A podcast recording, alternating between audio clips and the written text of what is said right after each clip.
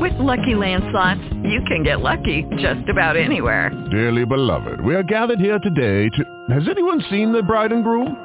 Sorry, sorry, we're here. We were getting lucky in the limo and we lost track of time. No, Lucky Land Casino, with cash prizes that add up quicker than a guest registry. In that case, I pronounce you lucky. Play for free at LuckyLandSlots.com. Daily bonuses are waiting. No purchase necessary. Void where prohibited by law. 18 plus. Terms and conditions apply. See website for details. Blog Talk Radio. Yakuza! Yakuza! Yakuza Kick Radio! Yakuza Kick Radio! Yakuza Kick Radio! Yakuza Kick Radio! Yakuza Kick Radio! Yakuza Kick Radio. The Yakuza Kick Radio. This is the bulldozer Matt Tremont. And if there's one place to listen to on the internet every Thursday, 9 p.m., Yakuza Kick Radio. Tremont says so. Who wants some? God help us, Jesus! God and baby, Jesus help us! Ladies and gentlemen of fucking America, this is Danny Havoc, and you have been listening to, or possibly are intending to listen to, the Yakuza Kick fucking radio. Fucking, yeah! Yakuza Kick Radio. Hell fucking yeah! My name is Justice Payne, and you are listening to Yakuza Kick Radio. You're coming to come on Thursday night now, this is a brotherhood, and we all stick together. Like my nuts. I ain't scared of you motherfuckers. Yakuza Kick Radio, the best in internet wrestling radio, period, bar none, just like Adam Cole. Everybody's a cunt but me in the world. I don't know what it is. But you go to the back, and you tell your boss that there's a new Yakuza in town. And it's Yakuza Kick Radio. And we're taking over.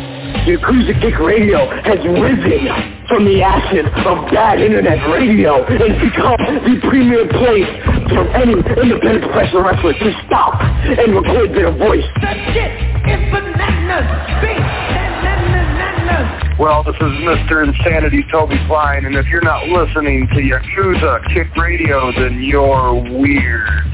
Oh, I don't like the cut of your jib, fella. This is Greg Excellent, Bearded Dragon of the Northeast. You're listening to Yakuza Kick Radio. If you're not, probably watching porn and you have this muted. You should be listening to it. Jason Mann. Where are Biggie and Tupac? Yakuza Kick Radio. Give a nigga rope like a cowboy, guys. All you have to do is listen to Yakuza Kick Radio, but you didn't. Now look at that guy, you homie. Fuck that. Black dude, out.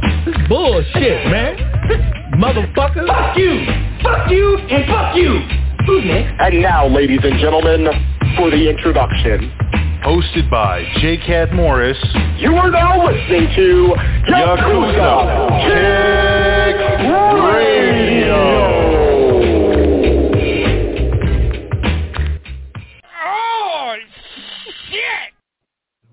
Welcome to Yakuza Kick Radio. I'm your host, J. Cat Morris. As always, man, y'all, y'all got anything going on? Cause I've been, I've been tied up for sure. Um, man, every time I tell you guys it's a heavy episode, um, it's getting repetitive, isn't it? Isn't it? Isn't it getting uh, to the point where it feels like it's all heavy? Because that's how my life feels. I, I have to tell you, with great, great honesty, as I always try to. I uh, just I got to be straight up and genuine about what I what I'm about. Um, I'm going to tell you what I'm going through. I'm going to tell you what my current situation is.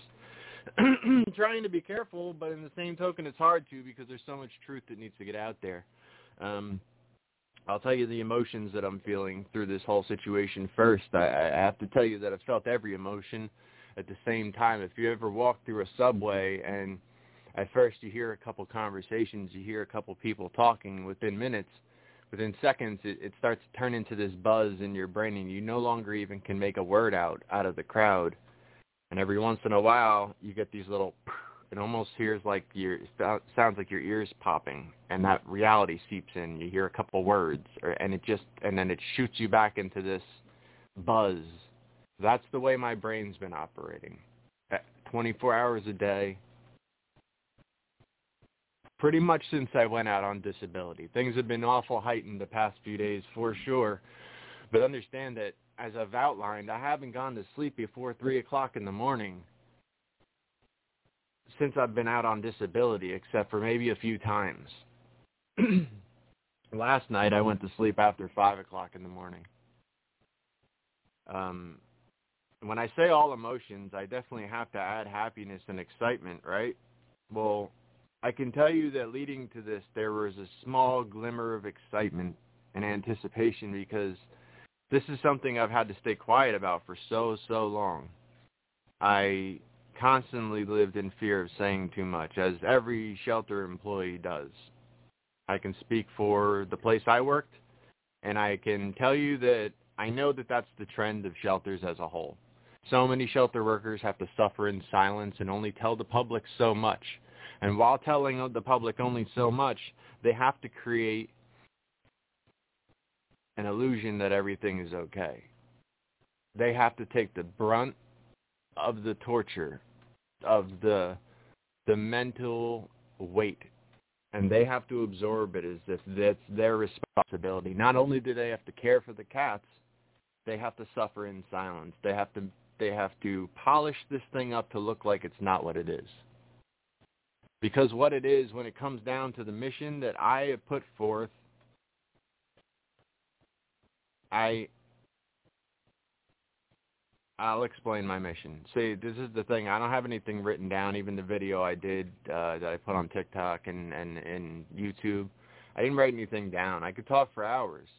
I'll tell you, I just I just recorded five more videos for YouTube and TikTok, 10 minutes a piece because I wanted to be able to fit on TikTok, right?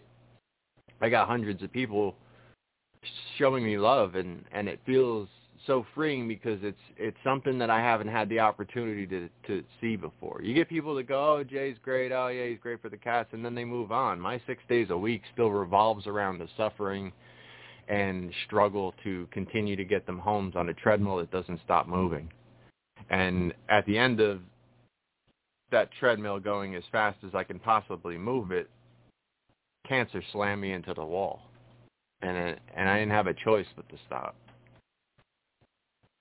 So where was I? Um my emotions. That's I didn't finish the emotions. So so there's a little bit of a the glimmer of happiness that I've had you know in this process here because I finally get to speak it's immediately coupled with fear and anxiety though of what, what's going to happen next. There's people that you know the, the the head of this organization has great great wealth.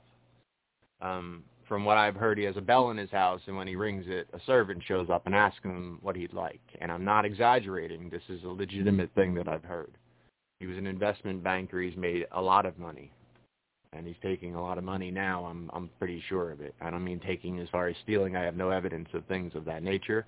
I can just say that I'm sure his salary treats him well. I've heard of his people being paid very well as well. Um, so, um, but I I know a person with great wealth like that has the ability to, you know, things can happen every car that comes down my street, I'm looking out the window like a crackhead. I'm not sleeping. I'm, which I mean was already happening, but I'm nervous. Uh, I, I don't, I don't know. I mean, the legal power, the everything. I, I don't have any direction. I don't have any guidance. I don't have anybody to really say, hey, this is what you should do and this is what you shouldn't do. So this is a person who's just desperate after 21 years of having to be a certain level of silence and then getting getting hit with an avalanche of things that completely attacked my passion, my love, my my drive and everything I've ever put into this. And it's me finally getting the ability to speak and trying to make sure that I maintain as much of the high road as I can and and not put myself in a situation where I have to fight for my own self any more than I already do because you know the other part about it I think we've covered most of the emotions but the other part about it is the income.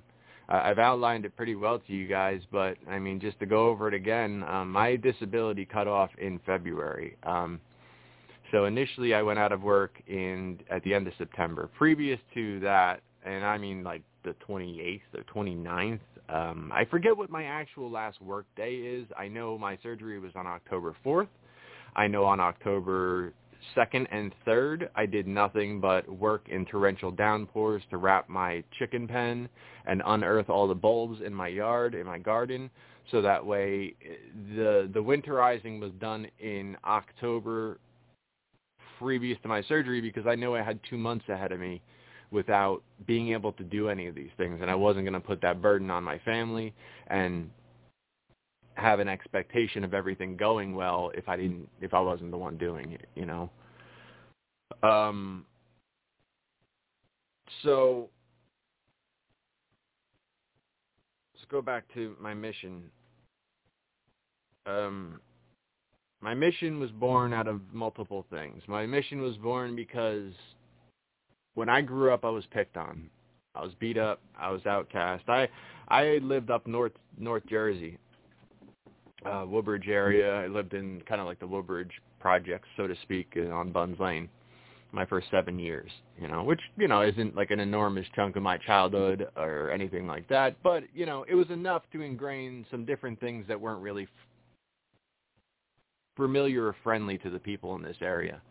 So where I live now in Lacey Township, this is um, the Pine Barrens slash Shore area. I mean, you know, it's to me it's an amazing area because within five minutes I could be in the middle of the pines, and on the other side of that two to five minutes I could be at the bay. Like it's, I have the ocean out here, I have the pine barrens out here. You can find endless woods in certain directions and endless water in other directions. It's it's quite fascinating, especially when you're into wildlife and nature and all of those things. But one thing that was not regular down here was diversity when I came down here at eight years old, I was an eight-year-old kid that used to find cardboard boxes with my little friends, and we'd go drag them out of the garbages, and we'd bring them to the older kids so they could break dance on, and and and play Run DMC on their boom boxes. This was early experience I had. My father was a rock and roller. He was a uh, an aspiring rock star. He came close to hitting it once in the 70s or early 80s, I should say. Definitely 80s when he was about to hit a band named Rivendell. They played North Jersey clubs all over the place. Um, when MTV was at its inception, they actually had a deal to get something cleared onto MTV, and things fell apart. You know, bands fight and all of this stuff but I was raised around the uh, entire rock coca era of the 80s, uh, drug in and out of clubs and things that, you know, obviously parents would be arrested for doing now. Um, was just the norm back then. You, you drug your kid through a smoke-filled club if you were working at that club, if you were bartending, if you were a band playing. It, it was normal shit. You put them off to the side. Hey, kid, you know, just uh, play with this for a while. Here's a here's a, a fucking um cherry and fucking cherry and soda, you know what I mean? The uh, Shirley Temple or whatever they called it, you know what I mean? They give you a little cherry juice and fucking sparkling water shit, you know what I mean? Maybe that maybe that uh ingrained that sparkling water love I have all those years earlier. Who knows? But um you know that that was that was my early life. You know, my my father was friends with every member of Bon Jovi except for Jon. Um Richie Sambora was in my parents' wedding. Um you know, this didn't carry on to me being attached to any kind of celebrity. I, I can't contact these people now. I sure as hell wish I could because I'm in desperate need of, of big names and big people being able to spread this word and make this a very, very um, mobile thing, making this something that becomes colossal as it, as it deserves to. But anyway, I'm just trying to give you a little background. Um, you know, my father was always wrapped up in that, really not me at all. Um, when my brother was born, we moved to South Jersey to do better for the family, I guess, because I guess that was that was uh, you know sparked by the second child or whatever you'd like to call it. Um, it might as well weave into the cat side of things while I'm there. Um, so in the first seven years, I, I owned one cat. My very first cat ever. I have a picture of her in a little heart frame on my nightstand that I'll keep forever and her collar that I actually made in in leather shop when we moved down here. But um, her name was Mindy, and uh, my parents got her for me. I don't even know where they got her from. But I remember all of a sudden I had this beautiful, gorgeous, long-haired white cat in my life as a child. But we lived in the apartments of Buttons Lane, and they told me that it would be bad if they found out that we had her. I mean, I had this beautiful cat that was suddenly mine, and she would touch my face, and as a child, and I just I had such a immediate warmth and love of what was going on with this cat and just just just interacting with an animal. This is one of my first experiences, minus going to my grandmother's house, who was everything to me. She was she was everything. She's who my first daughter's named after, Mary Jane. She's my where my love from for, for 49ers came in, and she's where my love of animals came in.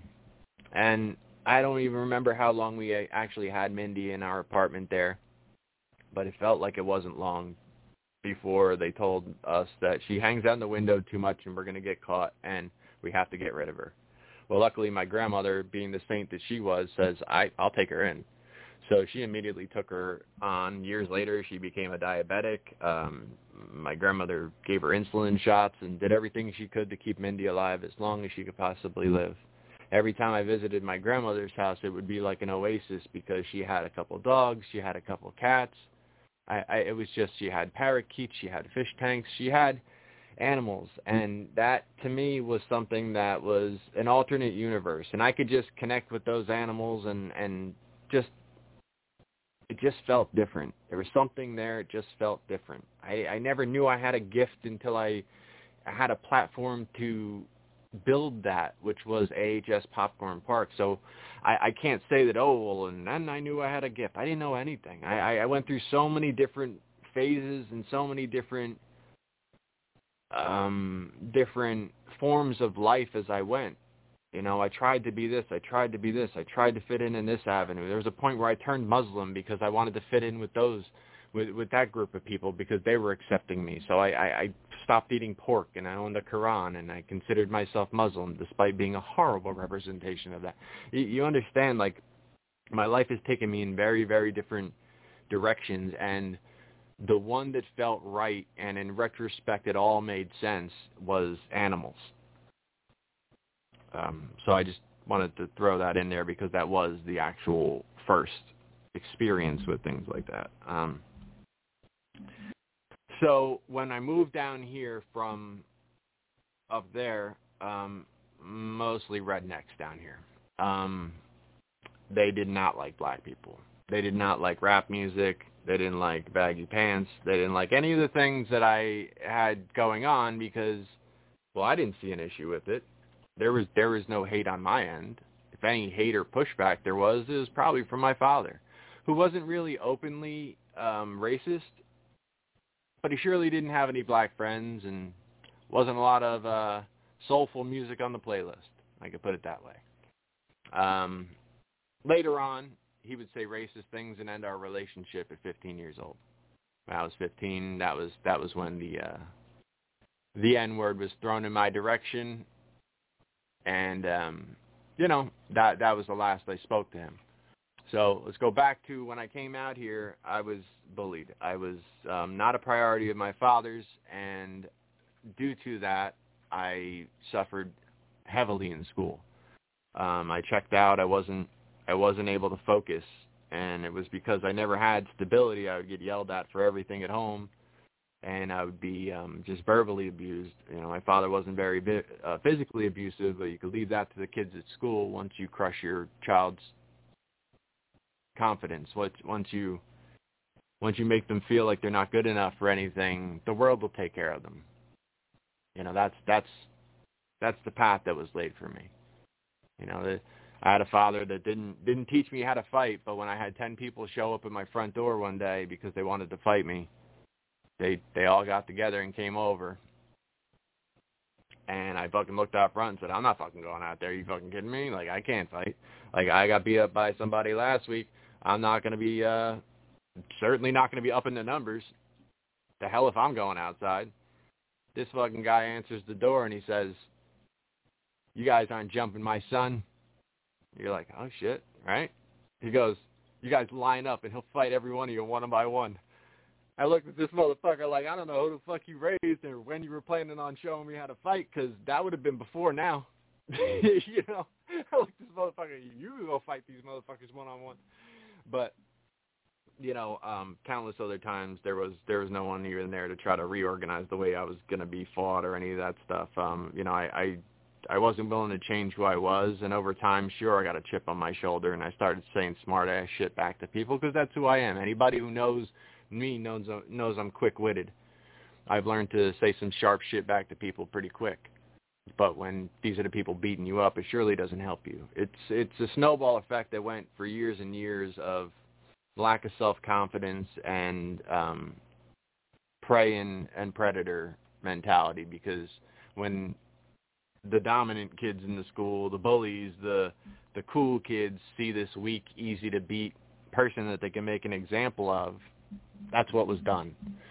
So I was I was called a lot of things. I was I was considered to be just throwaway. I was I didn't matter. I I no longer mattered at all. The the sports kids wanted nothing to do with me. And again, if you know me now, you know I'm an athletic motherfucker, man. I I kick fucking ass. I am a physical fucking specimen as far as I'm concerned, and I I don't say that in a way of arrogance, which you know I it, it sucks that you still even after all of this have to have to even make that distinction, and I'm trying to stop myself from doing that and let people feel how they want to feel about my confidence. Because if I built it to the point where people believe it's arrogance, well, I've fucking succeeded. I've I've I've climbed a fucking mountain to be where I'm at. So anyway, you know, um, I, I, you know, it was a lot of years of that, and it was a lot of um, not being able to overcome any of it because I didn't have a team. I didn't have anything. I, I couldn't join a sport and make that my focus in school because I wasn't accepted. I, I wasn't cool enough to be part of any of the the crews or groups because I didn't fit into the way that they dressed. I didn't fit into the music they liked, the trends that were going on. Um, you know, it, it made things very hard. I say all of this just so you understand that I understand what it's like to be counted out. I understand what it's like to be discarded. I, I understand what it's like to be told right in front of you or, or hear other people be talked to in front of you where you're being cast away. You're just being written off as stay away from him. He can only make your work worse. They do nothing to help me. And in the end, that's it. That's that's what I have to sit with is people aren't willing to help me and they're actively trying to get people away from me and to change the narrative about how people feel about me and it worked. It fucking worked big time because I didn't fit into any group.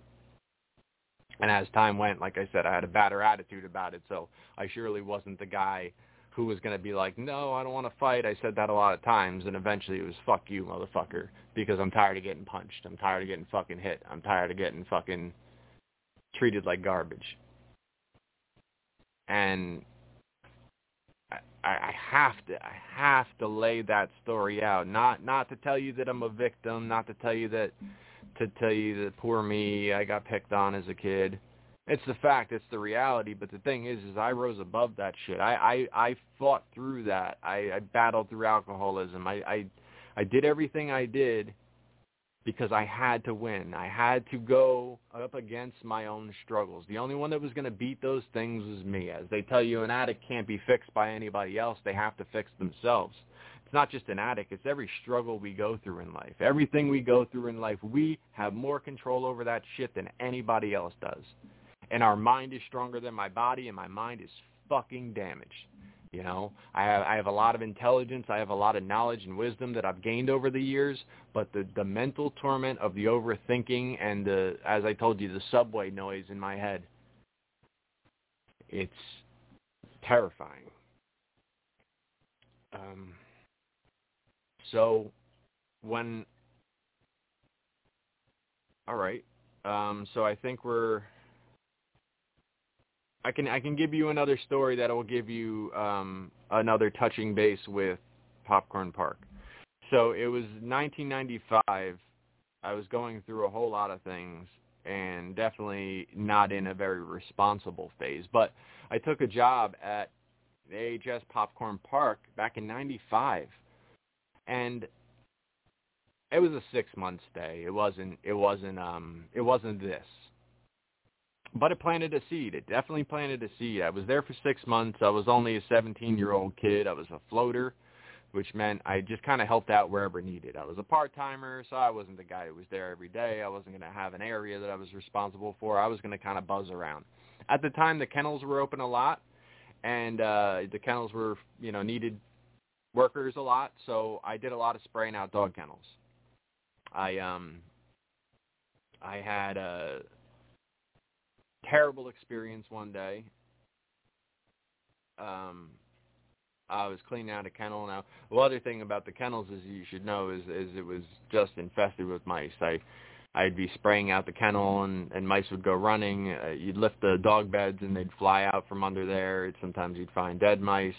Um the one time was which was pretty terrible to me. Um, I uh, lifted up the bed, and a mouse ran out and dove into a hole in the wall, but couldn't get all the way in, and and pellets started popping out of the back of the mouse, which I then realized she was giving forced labor to these babies because she was running in terror from me, just trying to clean the other animals' enclosure. So you know, it's it's things like that to stay in your mind when you have a true love for animals. You, you you don't know how to just go it's just a mouse because it's it's a life and it's it's something I'm not out there trying to save every mouse's life, but the last thing I want to do is see them struggle.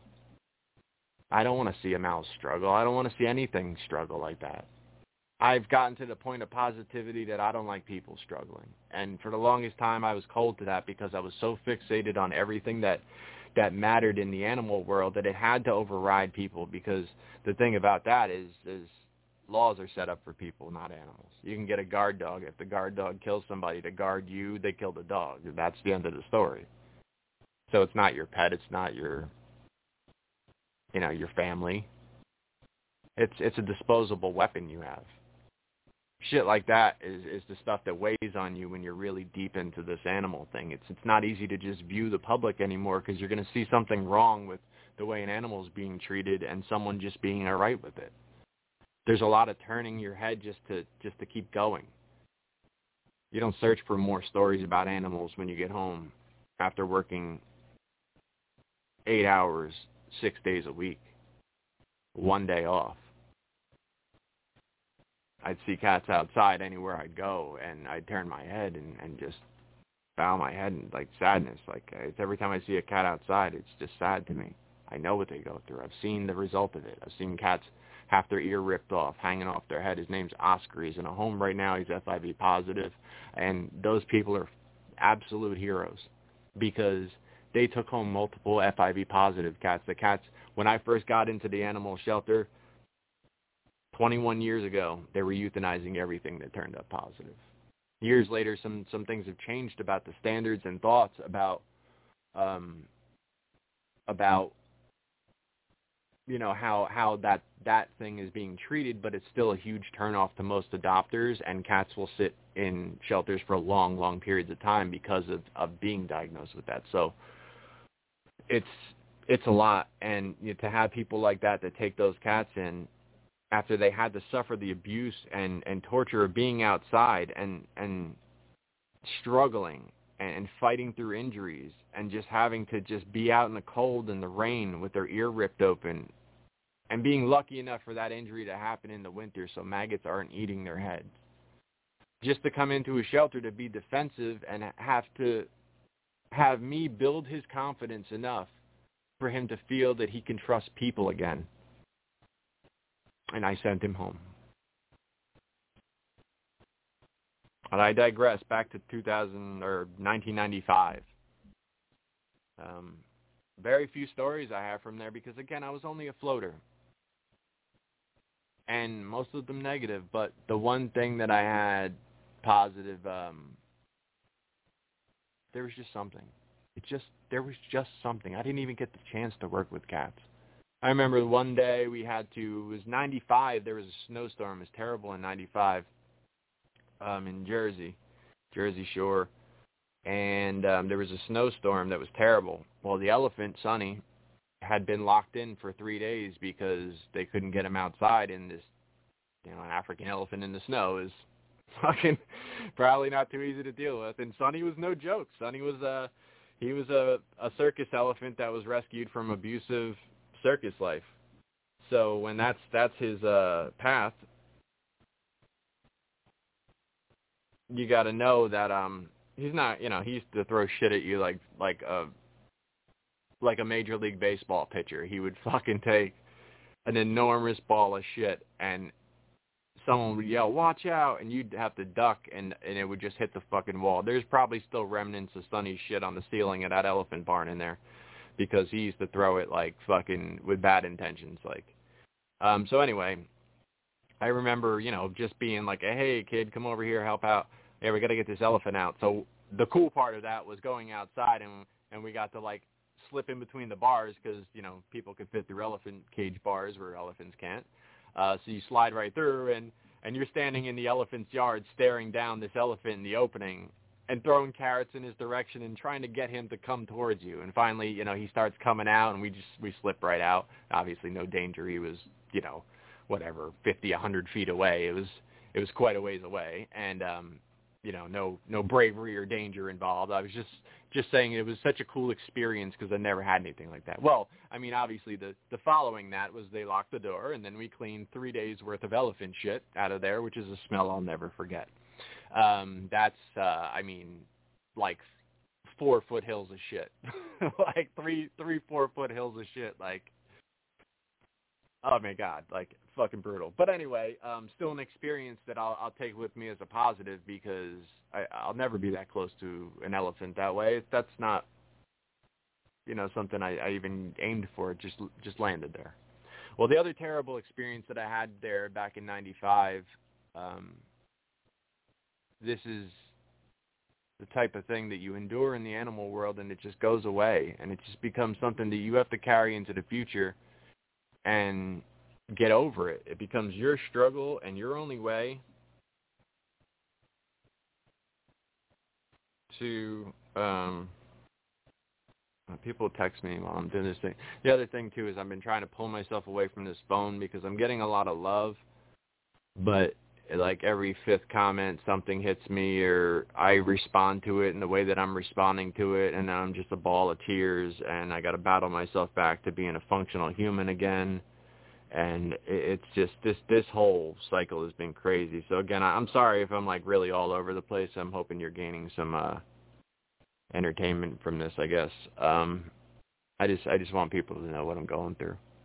Um I, I thank all of you guys, everybody who's been positive towards me. I can't thank you enough.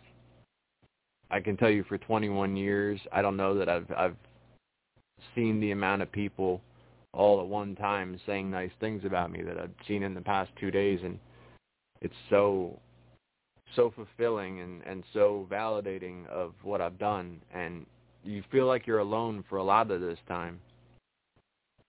And I still do. I gotta tell you, it's it's cold, it's lonely.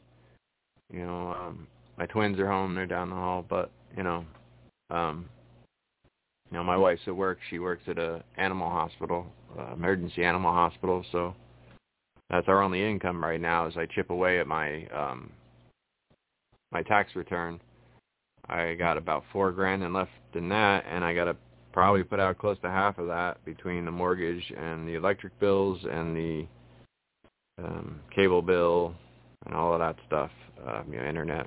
All um, so it's it's it just it's been crippling mentally. Um, but anyway, back to the story. So the story is this. Um, there were three dogs.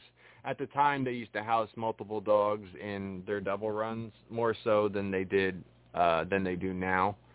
Um, they'll put two dogs in a double run. It's rarely three, and uh, the practice that they did back then isn't something that's currently happening. So I don't want you to be mistaken in saying that like this is what's happening there. No, this is something that I saw and endured and by the time I came back, there was a new set of problems, so to speak. You know, it's it's always something, and and it's very difficult to handle all these things, especially um, the the main thing is in the end, the organization decided to fight too hard against our own efforts, and that that makes it that makes it um, where you drown, and they watch you, and they they throw you life preservers that are made out of concrete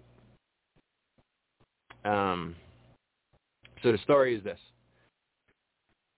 There were three dogs. They were in a double run. Um, they were all going down to get fixed that day. The the procedure was before we sent them down to get fixed, we would fast them. So we would pull all the food out of their feeders the night before their or the day of going down to get fixed. So they had nothing in their stomach because they can aspirate and choke while they're under anesthesia. So you want to fast the animal for that. That part about things is very responsible and, and understandable, right? So the three dogs got fixed, came back.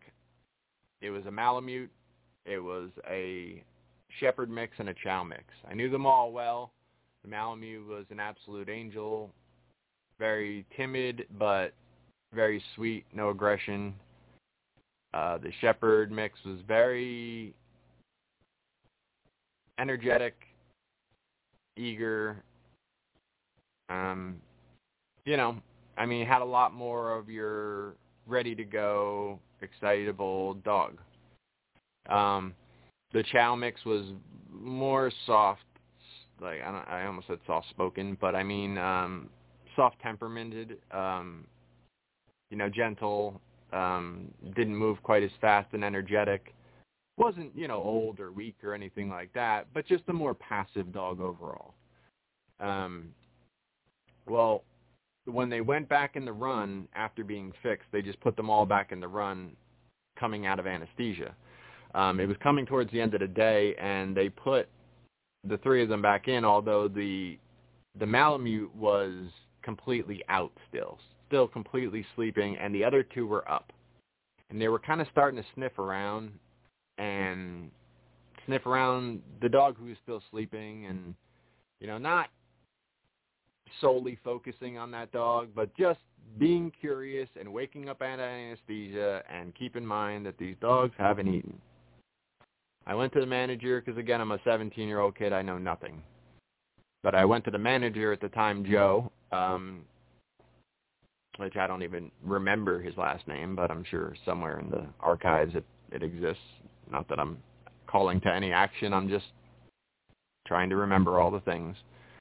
Um, so he said, they'll be fine. Don't worry about it. Um, we go home. The next morning I walk in, I flip on the light, and there's blood out to the middle of the kennel. I've never seen that much blood in my life. I would later see more blood in the same, very, very same kennel. And that story will be for another day because I'm I'm not going to come near that with um, all the other things I have to cover. And um, you know, I um I looked in the run and the the Malamute was dead, bled out through the arm, was chewed down to the bone, and um obviously traumatizing, terrible. Um you know, I um obviously alarmed and told the managers uh, and all of that and um their decision was to euthanize the dogs that killed this other dog. And I was appalled because not only did I know that that was the wrong thing to do because it clearly wasn't the dog's fault based on the situation they were put in, but I knew this chow mix was so soft-natured and kind-natured and, and passive that would never eat a dog despite the hunger, despite all of the things. And I, I conveyed that, and I said, if this needs to happen, I just need you to know that I don't think that this chow mix was involved at all. And I I told them that, and they just didn't care. I was just a 17-year-old kid telling them something. I knew nothing. I was a part-timer, and that was just going to be the decision. So with tears in my eyes, I put food in their feeders so they could eat one last time at the very least. The chow mix ran for the feeder and ate the food rapidly, and the shepherd mix looked at me like I already ate, thus confirming my theory that this this wasn't both of these dogs. And again, I, I can't even blame the shepherd mix in any way, shape, or form to, for the position that dog was put in. But all three of those dogs lost their lives because of humans, because of bad decisions made in an animal shelter. That doesn't mean that things aren't going to be euthanized in an animal shelter the circumstances on which things are handled changes the way everything goes down. that decision was made and those moves were made and those were completely wrong. Those could be avoided. So many of these things that I have problems with are, are along the same lines of things that can be avoided, things that have been explained as wrong and why they're wrong and the people in positions of power don't care. So um that's you know that's a lot of of what my early experience was at AHS and that was again somehow in there that all left a positive impact on me. That that still felt like something special was going on there, and maybe it was because I saw some terrible things and said, well, maybe if I had a little bit more. I don't know because I didn't come in in 2001 with a mission. Really, I really didn't. I, I can't lie to you and say I came in there with a purpose because I didn't. I was in between jobs. And we had visited the zoo, and I said, "Hey, why don't I try working here again? This felt like something." And when I went in there and I talked to Rocky, Rocky was the manager at the time uh, is filling out the application. And while I'm still filling out the application, he goes, look, you really want to work here? And I was like, yeah. And he's like, when could you start? I was like, uh, like ASAP. He's like, do you like cats? It's like, oh, absolutely. Great. And then pretty much told me I could start that coming week. May 8th, 2001 was my first day at AHS. When I showed up there, the policies and the way that things were going, um, the euthanasia was being done by Rocky walking around the shelter and tapping a pen on the front of the cage. And if the cat didn't approach the front of the cage to come see what he was doing or his pen or, you know, that cat would be written down on a list for euthanasia.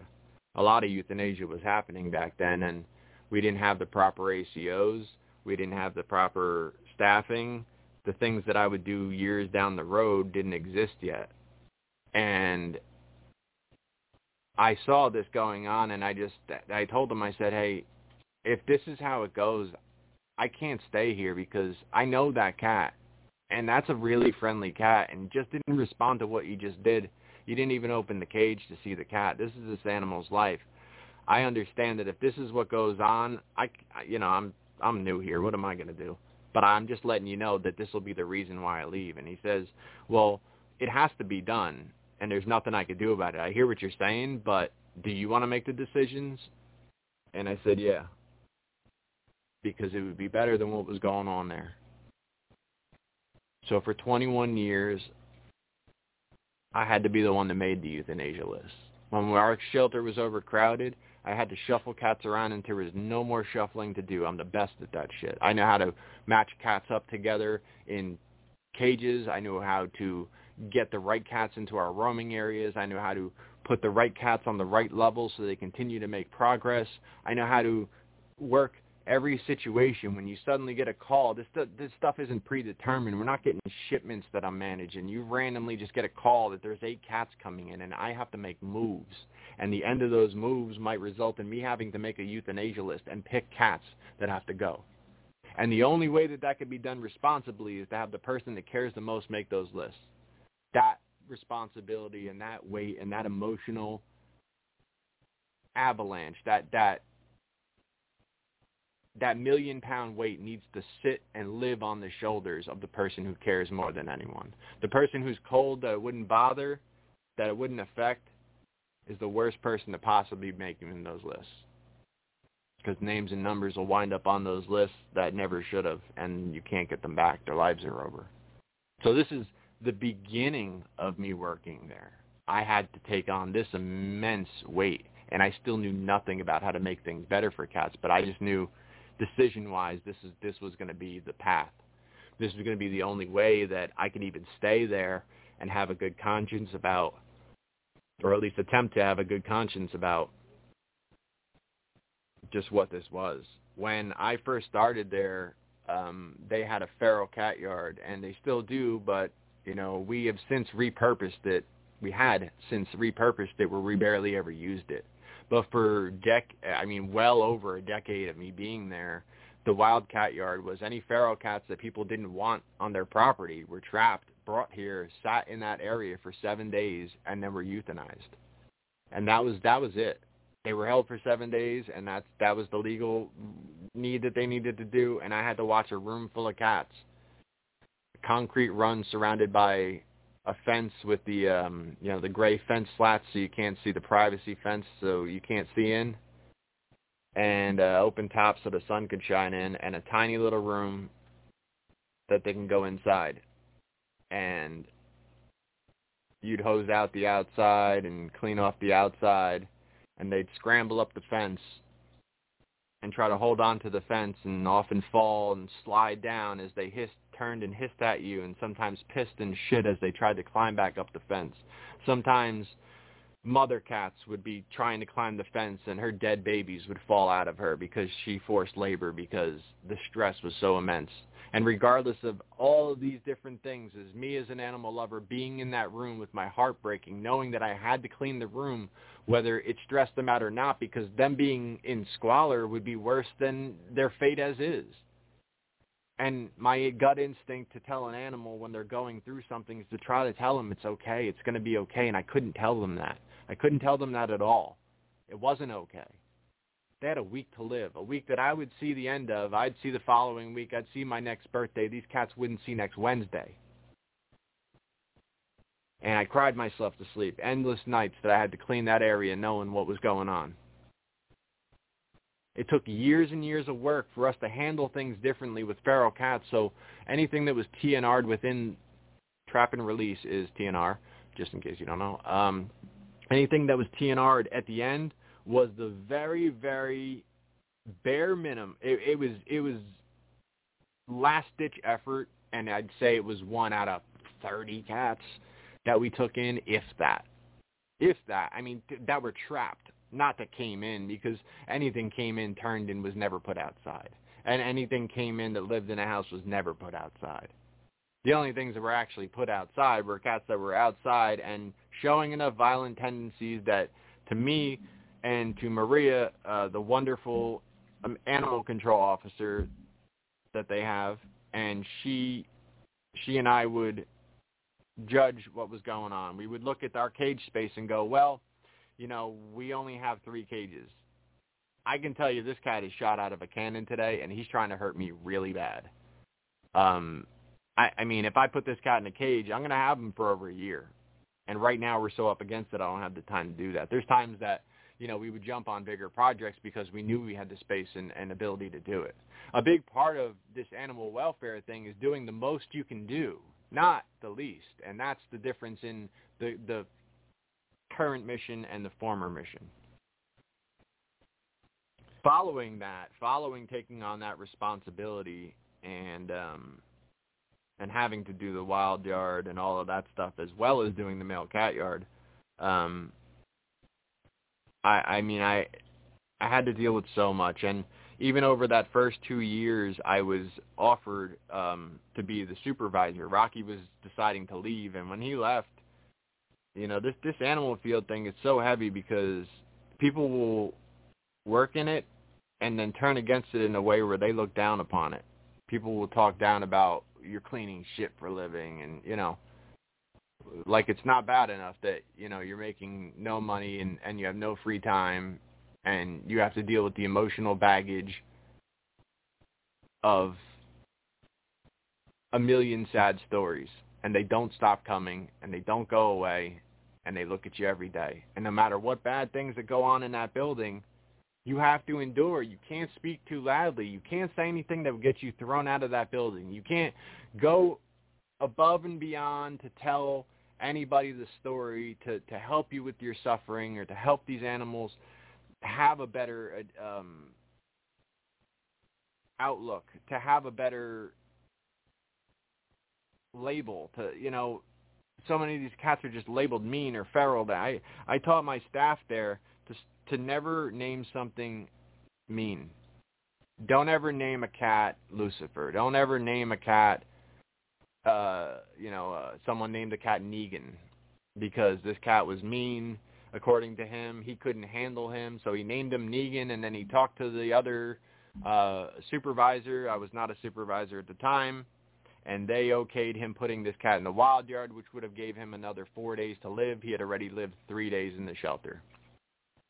That cat right now, he's one of the multiple cats that are under the Heroes of Catlandia Instagram page. His new name is Leo.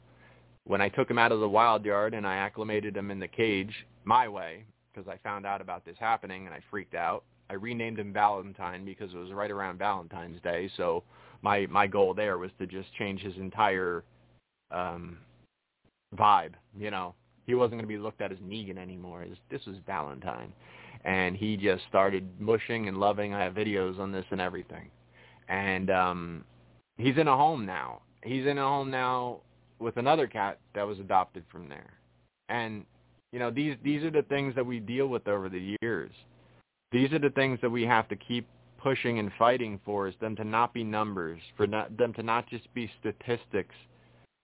They're, they're personalities. They, they all exist and they all, they're all real. When you look at your cat, if you're a cat lover, you bond with your cat and you just think like, man, this is a beautiful, amazing animal. This, this is my friend. This is something I value in my life so much. I'm here to tell you that none of these cats that are being count, cast outside are any different. They're not wild animals. They're not they're domesticated animals. People brought this in.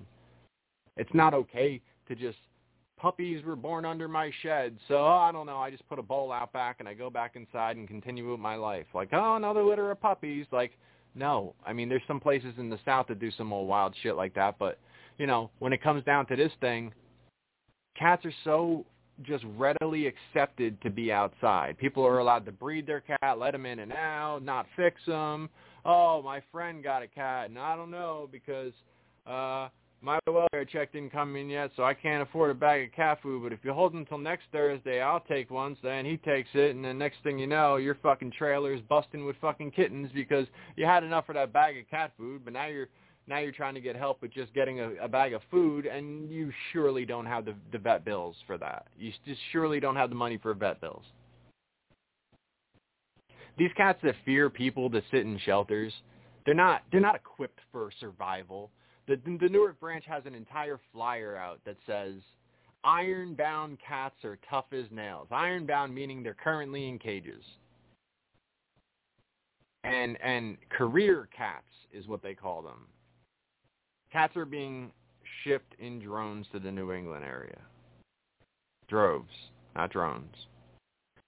Um, understand too, with these videos and this thing that I'm doing here right now, like I, I man, I'm tripping over my words more than ever. I, I hope that this stuff is all conveyed in a way where you guys can understand this, and and help relay these things to others. But you know that's that's the beginning of my story, and that's that's so much of what laid the groundwork. So also just just to uh, finish out that what I had just said, I, I realized I left that untied. Um, Rocky, when he left, he recommended me and only me to be the new supervisor. And at the time, I was still very immature. I can tell you, even in retrospect, despite the fact that the next thing that happened provided me with years of torture and torment and and, and abuse um, was they told me, well, if you're going to take the position, you'll have to physically euthanize an animal if there's no other vet in the building. And like I just at the time I was still early in this. I was having such a hard time dealing with the deaths and all of these things and I just envisioned a world where I was going to be the one having to euthanize 10 cats in a row and I knew that there's no way I'm making it through that experience. I'm not going to take on a position that's going to put me into a situation that voids my employment. So I had to turn it down. And I said if that's if that's a necessity, I just I'm sorry I can't do it. Now, again, all things known, Dewan was the next person who wound up being um, picked. Dewan was living in a boarding house. He was when I got there, he was a part-time employee that would tell me every time he looked at a cat, I don't like the way this cat's looking at me. Come get this cat. He had been in the building for over a year prior to me being hired, and was a part-timer. There was no there was no substance here. This this man never held hold held an animal, owned an animal. This guy was never an animal person, and he still wasn't. He dealt drugs. He juggled girlfriends. He had the office, answering different phone calls and cupping the phone and going, "It's Kim. What do you want to? Oh, it's Sherry. It's eh. You know, he he he was he was treating this entire thing like a joke. And because I was someone who came from up north a little bit, I wasn't scared.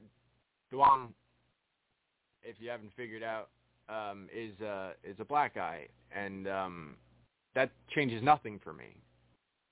Um, unfortunately, in this area, as I posed before, now times have changed and it's it's become a little bit more inclusive, but they still see uh, at the time they definitely still saw Dewan as a unicorn. You know, he was we've never seen one before, and uh, I'm just like, yeah, whatever, man. And uh, I, he came from a beginning of his father owning project buildings, and he got to have all the newest shoes in the world and all of this. But to them, this guy was Suge Knight. You know what I mean? Because he walked around there, quoted rap lyrics, and fucking spit sunflower seeds into his hand, and people thought that this dude was fucking Noriega. He was super thug, you know. This, and I I wasn't impressed at all because first off, I was there for animals. Second off, I'm like, bro, you're out of shape. You came from a rich upbringing. Save that thug shit for someone who fucking believes it, because I don't. And I, I didn't have to be like blatantly um open and like disrespectful, like I just detailed. Um, but the vibe was, yeah, I'm I'm not like everybody else, and I'm not really impressed. Now, despite the fact that me turning down the job got him the job for many many years, he did things to make my job harder. He did things to cost animals their lives. Um, he continued to treat that place like a complete joke, and when he was de- when when he got fired from there finally for insanely unprofessional, everything he was doing was terrible. And when he got fired from there, he trumped up some fake um, racism story and sued the place and settled out of court for forty thousand dollars. There was nothing racist about this. If anything, this guy got preferential treatment for every year that he was there because they were all scared of black people. You know, this guy wasn't anything about what the mission was. This guy wasn't anything about anything. It was it was about them being scared of him.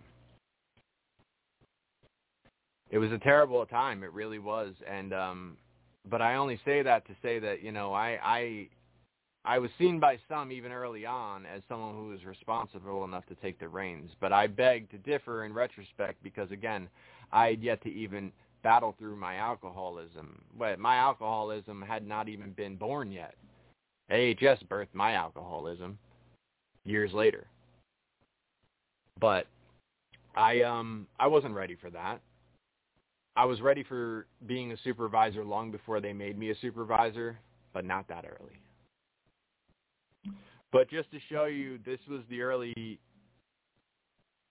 upbringing of me being being part of that building, part of what became the standard for cats so then once you know I became the guy with this this responsibility, this weight, I continued to figure out why these cats would wind up on that list. Why despite having to make this list and it crushing me, what can I do to to prevent this from happening in this scenario or that in that scenario? And I pushed on every angle of everything that I've ever done in there because it it destroys you you have no chance. If you're all in on this, it takes you apart emotionally. You expend yourself physically. You remove your personal life for the most part. You you do things that are not normal for your average person. When I tell people I work six days a week, their eyes would widen. What the fuck? You work six days a week? Yeah, for 21 years. And that's not my preferred uh, amount of days working. That's not my preferred length of time working. That's not my preferred anything. But it was the treadmill I got on that you don't know how to r- stop running on. And, you know, the money's not there. Like I said, it took me 18 years to make $18 an hour. The past couple of years when this guy, when this, this, uh, administration rolled in, he, um, you know, he, he gave me a raise and I saw it as such a beautiful thing because I needed this for so long. but I also knew this was a backhanded compliment. This this came with another additive. The additive was he was removing everything I loved, and if I could hang on, then sure you can make this couple extra bucks, but good luck, you're done. Um, the COVID situation, man. Um, I mean, I dealt with so many things through, through the years. I, I I could tell you a million stories, and and then and I I will put all these stories out there. I'm trying to trying to encapsulate as much of it as I can, so I can really get you guys to understand where I'm at and catch you up to speed as much as I can. I I recorded um, 10, five, or five 10-minute videos earlier today, and then my oldest said, you know, it's really not a good idea to put that on, like, put that up yet because it's going to overshine your first video, but there's so much more that needs to be said, and I can't because I need these algorithms or whatever to to treat me kindly and and get get the the news and the the viral end of things moving. I need this to be known. So um, I'm kind of lost. Um, there's a million cat stories and, and examples of my work I can give you. Um, there's a million directions I can go. There's more negative things, so many more negative things that I dealt with over the years of had water thrown at me because I spoke about someone who didn't want to show up to work, and then I was called a cunt in front of customers. The, all the all the same incident and uh, because I because I walked in their direction when they were saying and doing these things, I uh, didn't say anything threatening. I didn't curse. I didn't anything. I got suspended as well. Um, you know, but it's like stuff like this was going on. Anything negative that they conjure or anything they pull out of the disciplinary file. I can tell you I did everything there for the passion of the animals for the reasons that uh, it was supposed to be. Our mission at AHS was for us to do everything we could for those animals at every every turn. Um, well, before I go into the COVID, let's go into the um, the uh, what what's necessary and, and difference. See, the thing about clear the shelters, people will talk about clear the shelters, and it sounds great, right? Take all the animals out of the shelters, great. But in order to really do that type of thing, you have to just kind of unload them. You have to uh, lower your standards, lower your prices, lower your everything. If if your fifty dollar adoption fee for a cat is keeping people away from adopting a cat, your cat that you're getting from there is has been fixed is up to date on their shots, is tested for feline AIDS and leukemia, and is microchipped and also current flea preventative, it goes home with. Um, our cats there, um, we, we made sure they were all stool checked so they come free of parasites of any, any sorts. Um, we did our due diligence on doing everything we could for those animals before they left that building. And your end result is $50. And if you're telling me that's a deal breaker and free you'd be standing in line, then I honestly don't think that you're that great of an adopter. And there's things like that that are hard truths that the people who just want to move things fast don't want to understand. They refuse to understand. They continue to push in the direction of the things that remove your good adoptions and just make them paper adoptions. They're on paper as adoptions. But you don't know what happens to these animals. We pull these animals from so many different bad situations. We get these animals in from every bad situation. For us to be part of creating more bad situations – is irresponsible. For years and years and years, as I told you, I had to do the euthanasia list. The the um, my day off has been Sunday for a long time. Um, the office manager who would have the other um, say over things being euthanized, I would be the one who put the list together, and then she would kind of just forward it to the, the vet at that point. Uh, she'd take you know pull the paperwork and call for the animals to be sent down to the vet and that that was kind of her role in it but she was going to be the one that kind of just verified what I did. She had been here for very long and you know that that's just what it was. Um after a while obviously it became just streamlined just me you know telling whoever whether it be the vet or whoever but it's besides the point. Um when I would go when I would by it would be Friday or Saturday. Generally, we would do some sort of put to sleep list. We would be forced to have to do some kind of put to sleep list because all week I would move cats around. I would match cats up. I'd get cats in roaming. We'd get cats adopted. We'd get this going. We'd get that going, and if we didn't have any empty cages and we knew we had cats coming in, we were going to have to euthanize cats. We would have full cages more times than we would have open cages, but we would weigh those those as they came. And I learned over time that it's always better to be reactive and not proactive when it comes to euthanasia because if you're proactive, you're euthanizing banks of cages knowing that eventually cats will be there. Well, I mean, one of those cats you killed could have went home tomorrow before the other cat, the other cat showed up. So you really can't jump the gun when it comes to ending something's life. You need to hold out for the last fucking second. And that's that's a fact about it. The the thing is is these people who want to move numbers, they just want big numbers. They just want numbers moved and there's no shortcut to this. There are cats that have been through tremendous trauma and lived such a survival instinct based life that now need to be taught the ways of being a cat and that doesn't come overnight. It doesn't. And if you want that, you can have that. That's not an impossibility. That's not an unrealistic standard. It's a real thing that I did for 21 years. And now people try to gaslight you and tell you, no, no, some cats aren't meant to be indoors. Actually, many of them aren't. Yeah, bullshit.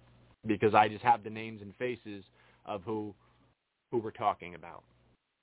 So anyway, um, a lot of times before the weekend, we'd wind up doing a, a put to sleep list, and whether it be five cats, seven cats, whatever it was, I'd go, I'd be off on Sunday, and when I came back on Monday, many and many a weeks, the kitchen would have dog crates with cats in them stacked close to the ceiling in our kitchen area. And when I saw that, I immediately knew to do what I have to do, and then I have to make a list because when the office manager came back, she was off on Mondays. When the office manager came back on Tuesday, I had to have answers. I had to have a list, and in my mind, that list had to be as small as it could be. Sometimes there was no chance of small lists. And this was weekly. This was this was this was every day that you had to balance your cages and find out. There were times that, again, people would try to be proactive and be like, the ACO is coming in with four cats and we have two cages. We need to make a list right now. And there's lists that were made under those under those uh, panic buttons, those those fire alarms being pulled. And those those cats are gone. Dogs are gone because people wanted to make sure that they were going to be okay, but we've also had instances where those cats are gone and then oh remember those four cats that were supposed to come in one was gone on arrival one was feral the other one was critically injured and needed to be euthanized and um here's the other one which means the two cages that we had would have left us with one open cage and multiple other cats died in that situation. So it's it's situations like this that I had to continue to train and, and teach my mind to act responsibly, to not act too fast, to not act in a way when others are panicking where I go along with the panic, where I go with the flow of how things are. So understand that over years, our ability to balance cages and push ourselves to the brink without crossing over that threshold – allowed us to help as many cats as that building allowed us to help at all times. This is what we did. And over years, that became our standard is what we did. And because we were so good at it, because we had an ACO that was out there solving problems, she she would go out there and she would go, there's a mom and kittens on this street. I trapped the mom. I fixed her. We're going to try to see if we can acclimate her, you know, if we could um we can get her to adjust and see if she's all right. Sometimes she would foster them, and she would she'd have them in her house in her laundry room in a in a, in a crate or something, trying to get them to come around before they made a decision or we made a decision on them. And then she would round up the kittens. She'd she'd text me at two in the morning. And I finally got the last one, the tortie. She's been dodging the trap for a week. She'd she'd have a drop trap, which if you don't know what a drop trap is, it's kind of like what Wiley Coyote would try to catch the roadrunner in with. It's like a box with a string food in there and you you know you start feeding them under the trap every day you just feed them under the trap and you never do anything with the trap you don't close it you don't do anything they get comfortable with being around there and before you know it you're able to go out there while they're eating and then you can close the thing and then you can transfer them into a cage because some are too smart to go into the Havahart traps to trip them. Maria would dedicate countless hours to making sure problems were solved. So many ACOs, their entire animal control officers ACO, just in case. I, I say so many things, I don't want to lose you in any terms that are animal terms, animal field terms, because this is something that the public needs to know what animal field, what the animal field is doing. I'm trying to define the animal field to the people who don't know is what I'm doing. So, um, she would solve problems. Other ACOs would go out, oh, another another litter of kittens on Sycamore, and then next year, more cats on Sycamore. Oh, Sycamore again. And I over the years, I heard so much of that where the office would say, oh, such and such is up to it again, this and that. Maria would get in their ass she would knock on the door and be like, what's the problem here? Look, I helped you out with cats last year. I told you, don't do this again. You come out here and you're feeding cats and this and that. You call me immediately and I'll get them fixed for you and we won't have this problem again.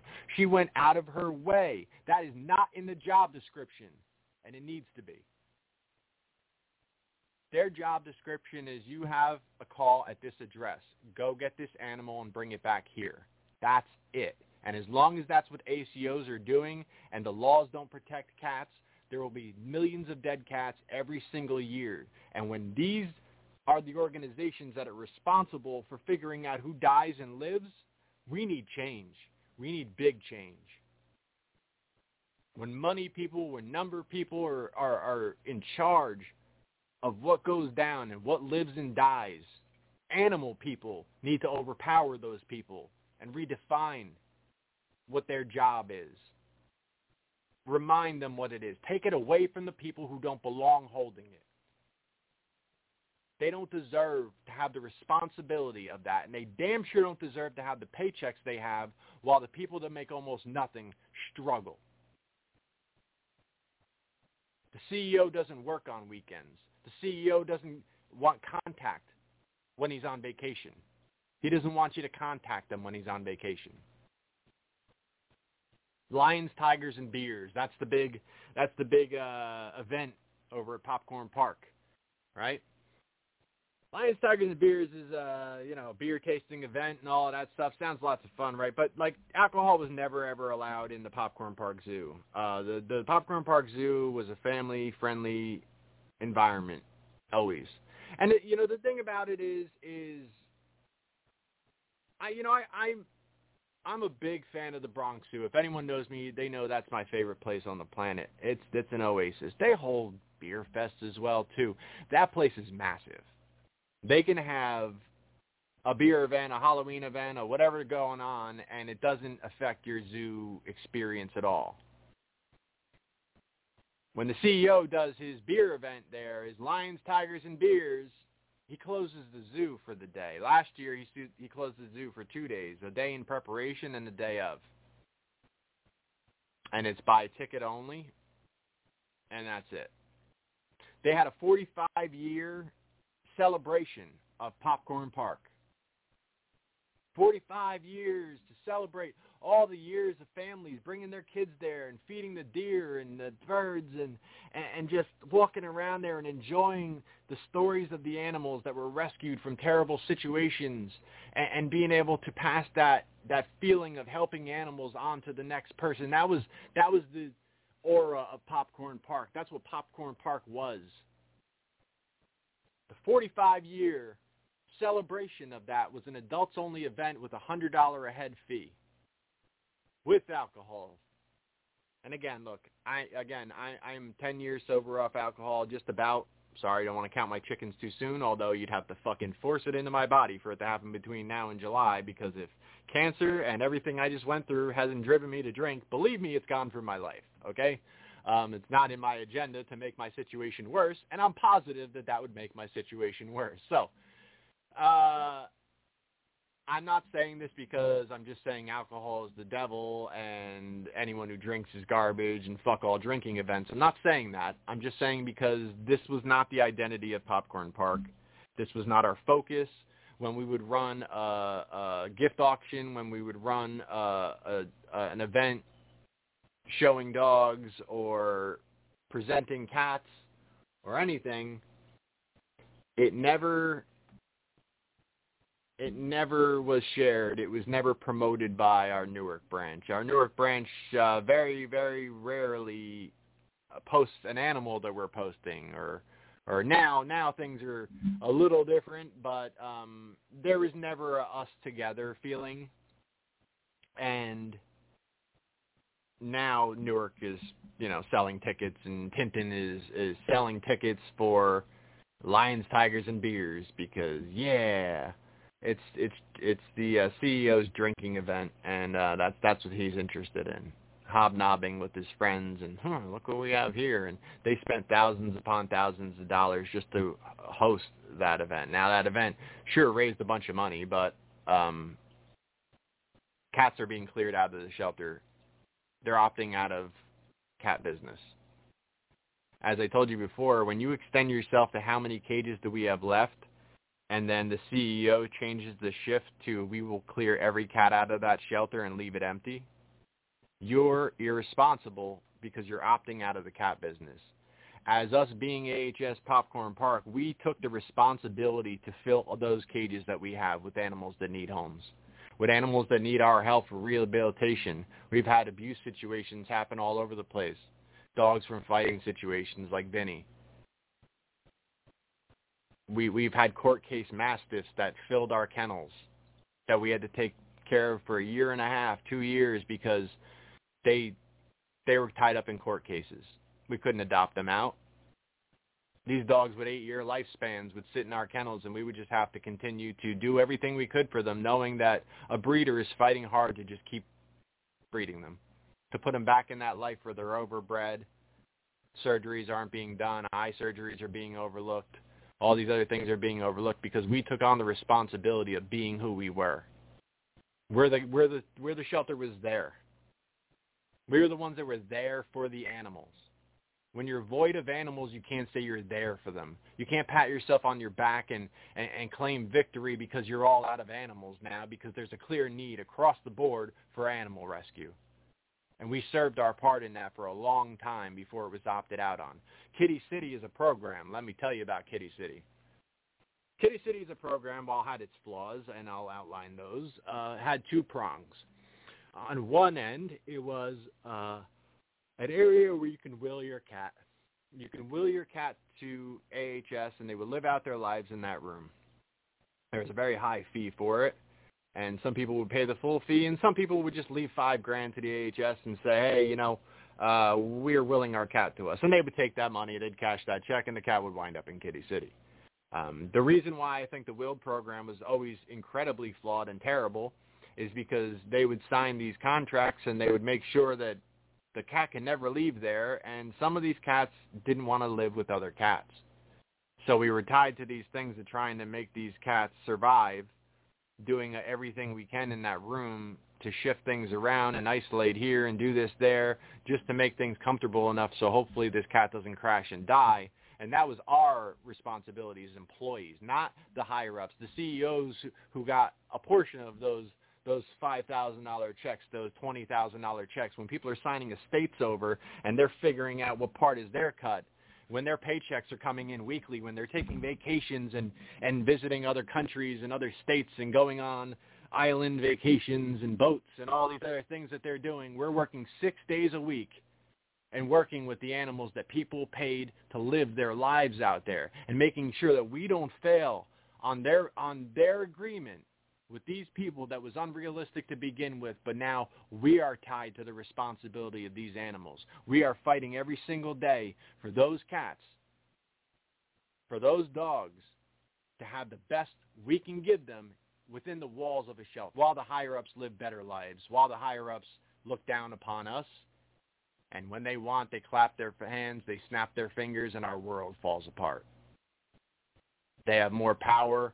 They will tell you every step of the way that you don't know all of the things. You don't know all the layers to it. You don't really understand everything about it, even though you've been in the trenches and you understand more than they can ever imagine. You understand more layers of this than they could ever learn because they're not willing. This isn't their life. This isn't their passion. This isn't what they come in every single day. This isn't what they think about when they go to sleep at night. This is everything to us. This is everything to those staff in there that are doing it for the right reasons. And they just get shit on. And they can't leave. Because leaving would leave these animals to those people that don't care, that will throw them away. And you know that. Cancer is the only thing that got me out of there. And that's the other little glimmer of happiness. It's so weird because when you have to look at your own situation and say, cancer saved me from the toxic environment that this place was. Cancer saved me from this guy slowly killing me because make no mistake about it, this guy hit the gas pedal and opened the floodgates for every single thing I fought against. But he was little by little trickling all of this in. And this would have happened slowly and painfully in front of me until I probably jumped off of a bridge or something along those lines. He had me at the brink when he stepped in there. Because I just I just talked for I don't know 40 minutes and I recorded 10 5 I don't even know numbers. Five, ten minute videos like right before I did this, but then trying to keep the algorithm right, I don't know what I said on this and what I said on that. And uh I um I could say so much. Um I told you about John Bergman. I'll tell you what what his his replacement is. And this is the guy who was brought in by by the uh, CEO and uh his replacement is a guy who's arrogant. He's got a smug looking down on you look at his on his face.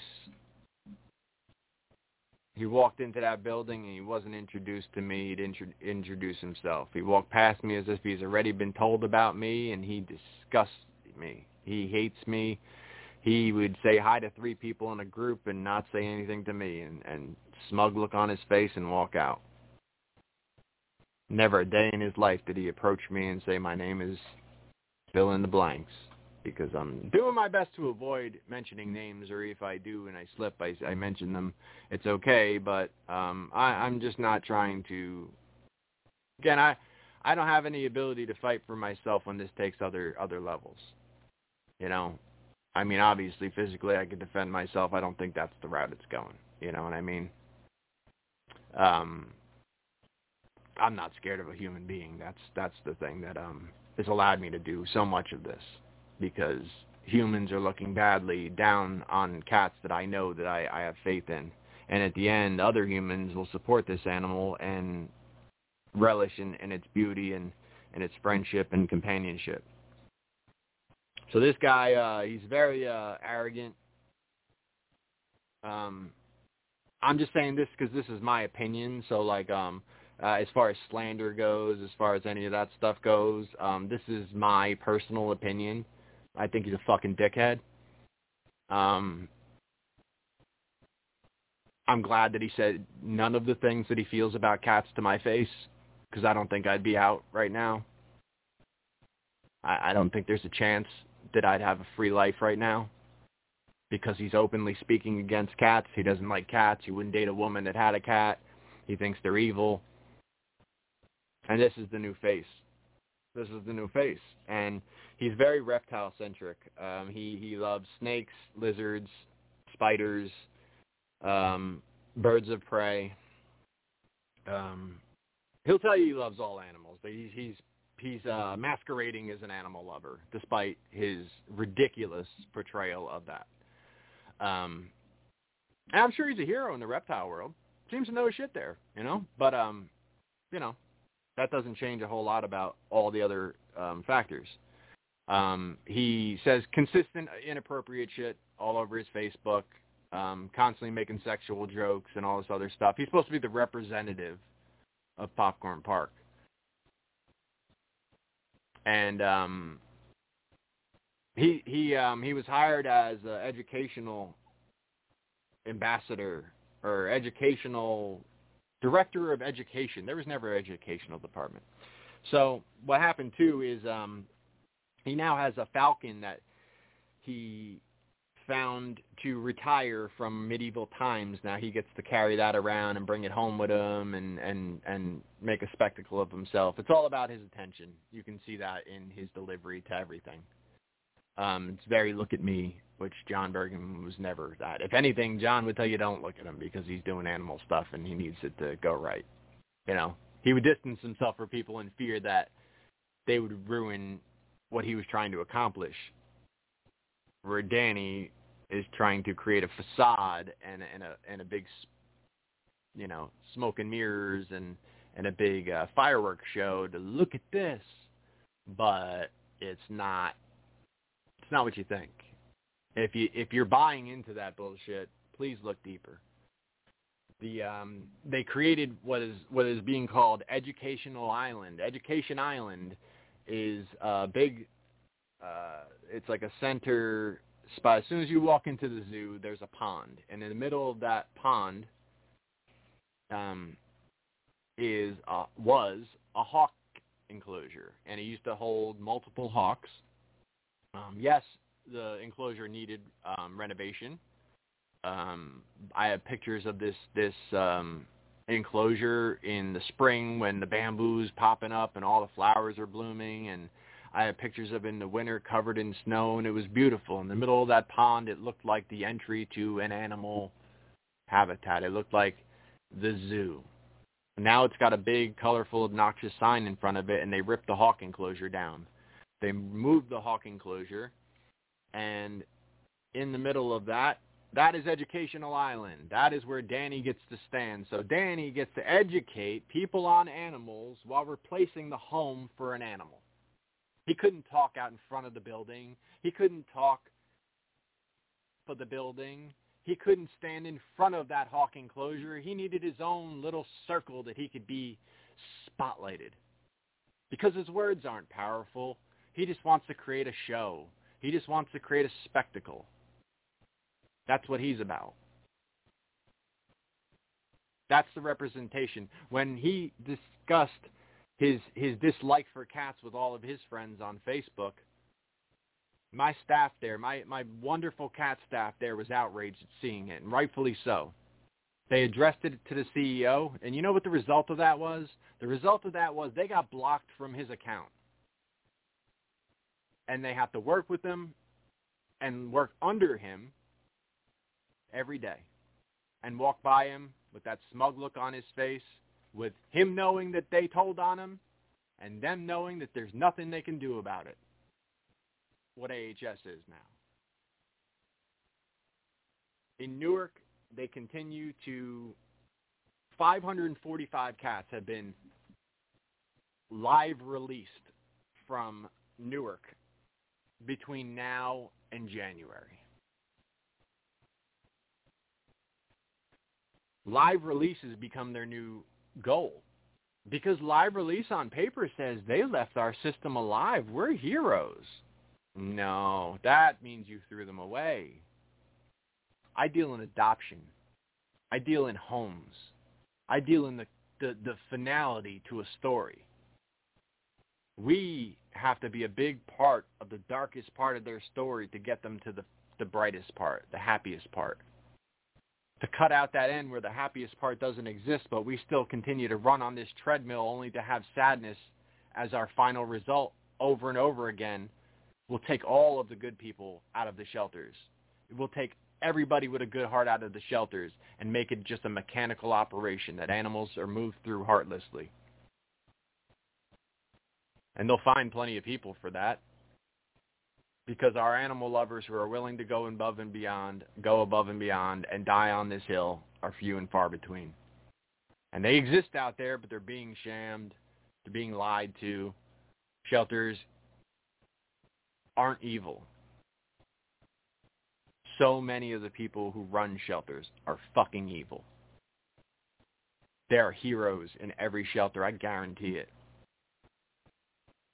There are people who would love to do more if they had the opportunity, if they had the platform, if they had the ability to do it and know that their their management would stand behind them.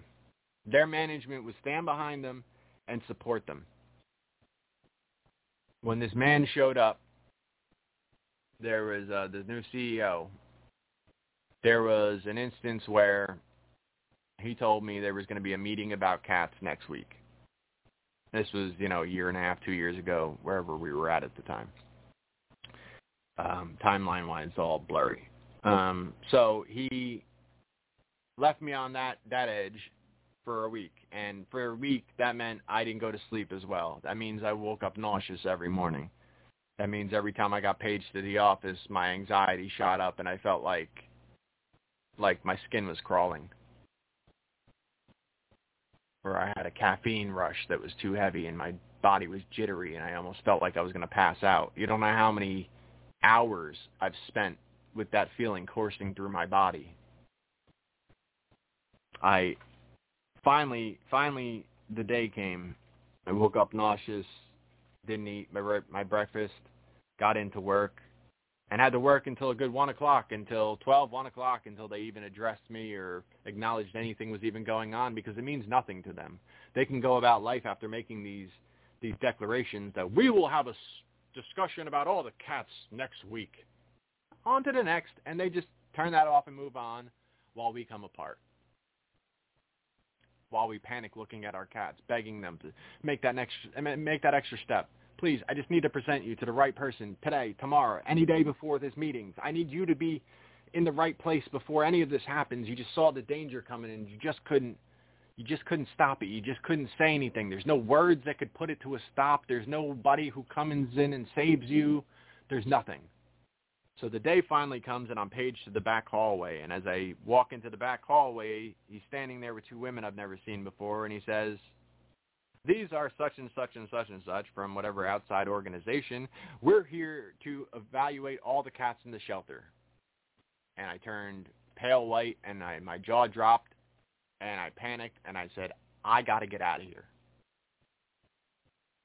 Because I saw that train coming. I saw that they were evaluating and figuring uh, figuring out what the placement was going to be for every cat in the shelter. They were they were primed to go categorize our shelter and figure out what the plan was for every category of cats. I saw it coming without them saying the words because I've been doing this too long not to see danger. That's the thing about this animal field is you become very protective, which is why over the time I've understand I've understood Jon Bergman's coldness towards me a lot over the years because it, it for the longest time it didn't make sense because our our mission was so parallel.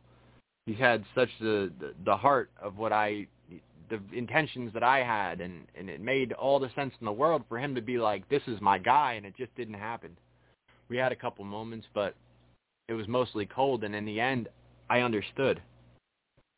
Because outsiders and other ears more times serve more harm than good. You know, I, even through this, people will. I mean, I, I have a friend that works at such and such a shelter or this this rescue. Don't don't even bother. Every person in the animal field has their hands full. If they mean well and they're trying, believe me, they're overburdened. It's a toxic environment. It's a terrible, terrible situation to be in. And this is my attempt to make it better for them as well as trying to fix my situation, try to make better for cats everywhere. Because I don't have a choice. I worked for 21 years, six days a week, and got cancer. And when I got cancer, they opened the floodgates to everything I fought against and I don't, I don't know how else I could handle that other than what I'm doing. Um, this is all new to me. I don't know how to play the system. I don't know any, any of that. Oh, I think I got to go back to the financial thing. I never finished that. I just remembered that. Um, let's finish this part. See if we can remember that part. So, um, so what what happened then when he brought these people in to evaluate every cat in the shelter is I punched out and I walked home. I don't drive. I put my backpack on. My wife was at work, and I walked home. Ten miles in work boots, carrying my water in my backpack. And um, I had lots of people stop, try to give me a ride. I had lots of people try to stop, get me to come back, and I wouldn't because I knew if I went back, I would have unleashed and told this guy something. And I knew if I got home too quick, I would have jumped online and exposed everything that just happened. And my fear was that I would never be able to walk back in and help those cats again. I still had an obligation to every cat that was still there no matter what he took out of there. No matter what his plans were, every day that those cats were there was another chance for me to do right by them. So I couldn't just walk away permanently, but I had to leave the building before I burned my bridge there or I burned my bridge home. The only thing I posted is I posted, you shouldn't try to fix what isn't broken. You might wind up breaking it in the process. By the time I got home, I had urgent texts and voice messages from Jon telling me you have to take that down. They're telling me you have to take that down. That was too much for them. So you imagine how I feel saying everything that I'm saying now. This this less than two years later, two years later, whatever it is. I, I walked home that 10 miles and, and Jon wasn't even going to suspend me. He called me concerned about me. I thought my life was over. At that point, I thought I was going to have to kill myself. I thought everything that I was came to an end and I wasn't that anymore. It took me a lot of struggle and battle mentally just to put myself in the right perspective to say, he can't take a fucking single thing you did away from you. He can't take a single one of those cats out of people's homes that you've already put there and put them outside. He could ruin the future. Can't ruin your past. Nothing was for nothing. Everything was for a reason. And you won more times than he could ever fucking win. He's not interested in the world that you were in. So it took me that to steer myself back onto the road and not leap off a fucking bridge, not jump back into a bottle, not jump into any of that shit.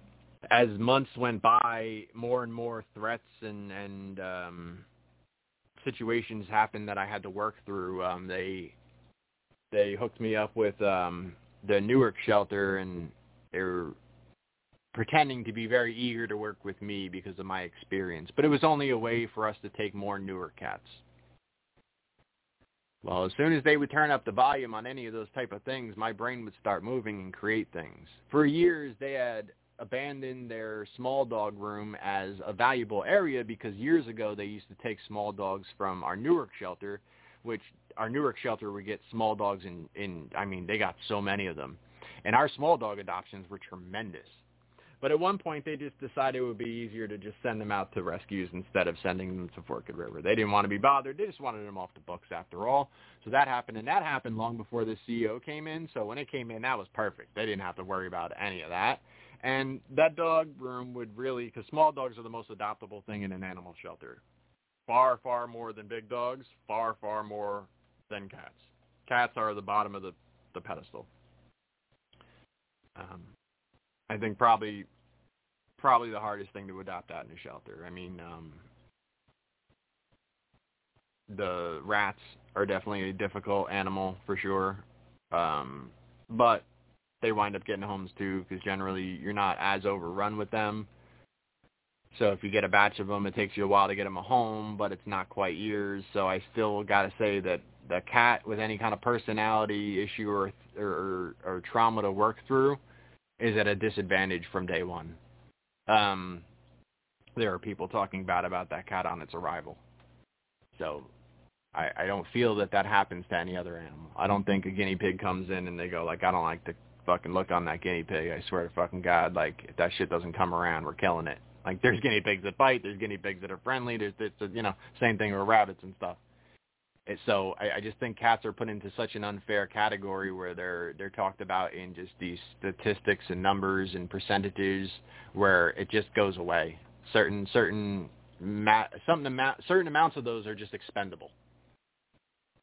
Um, so this person in Newark would would try to portray herself as my friend, which I I'm not I'm not I'm not naive, I'm not dumb, and I don't buy into people's shit. I my general vibe has been, if you haven't picked that up from this whole thing, is most people don't like me, and I've gotten pretty used to that. I don't like it at all, but me not liking it or liking it or anything isn't really going to change a fucking thing about it. So all I could do is be brutally honest about everything I I live. Do what you will with it. And suddenly, I think I'm starting to get the tide to turn where people are loving me for my honesty instead of hating me. I know my attitude is changing to positive as well, so I'm positive that that has a great effect on it as well. I just hope that this keeps heading in this direction because I'm in trouble. I am in big trouble mentally and financially, and um, so anyway, back to back to this person. Uh, I'll talk about briefly. Um, she would express you know, her need for help in Newark. So I said, look, we can convert this small dog room to our Newark cat room. Because what would happen is we would take 10 cats from Newark, two of those cats would have ringworm, and then we'd have to isolate a whole fucking area, and we wouldn't be able to adopt out anything in that area for like a month. So in order to help them, we'd have to have a place where we can put them, which we never had, to isolate them so that way it didn't affect our whole building even if something broke out. Different types of upper respiratory strains, calicivirus, ringworm, all these different things would have great implications on the entire shelter if we had to put them right amongst them. So um, we were able to convert that over because after all, we would wind up with maybe two local dogs in there, three local dogs in there for weeks on end, and those small dogs would still get homes you know, so within those weeks. Um, some of these dogs would be put into the kennels and be scared, but within days you can add a dog crate with a, a blanket over it, and we've seen Chihuahuas take to that dog crate. Now that's like their little their little safe zone, and they go in there, and then they come they come bouncing out of there like nothing's wrong in the world. So they adjust to the kennel, even though it is a scarier environment, it is harder. It served the cats far better and we had so little dogs to go into that room there was 18 cages and it was being consumed mostly by two to three dogs. And an entire employee who was taking care of two to three dogs all day. When I used to see that dog that dog room jumping they used to have two crates on top of there. So there was 21 cages or 20 cages plus you know not 18 cages plus the two set up pop-up cages. Um that's how many dogs were in that room all the time so once they stopped doing that, it just really the room wasn't being used properly. So I I came up with the idea and I converted that to our Newark cat room, which opened up the floodgates to allowing us to consistently take cats from Newark in a way that we never had before. Um, I figured doing so would also alleviate pressure and hopefully take them off of our back so we can continue to get all the adoption we're getting. We can continue to push every single cat. We can continue to rehabilitate cats, work with every cat, not give up on anybody, and still on top of that help them. Somehow, that wasn't good enough. They were still staring at our long-term residents.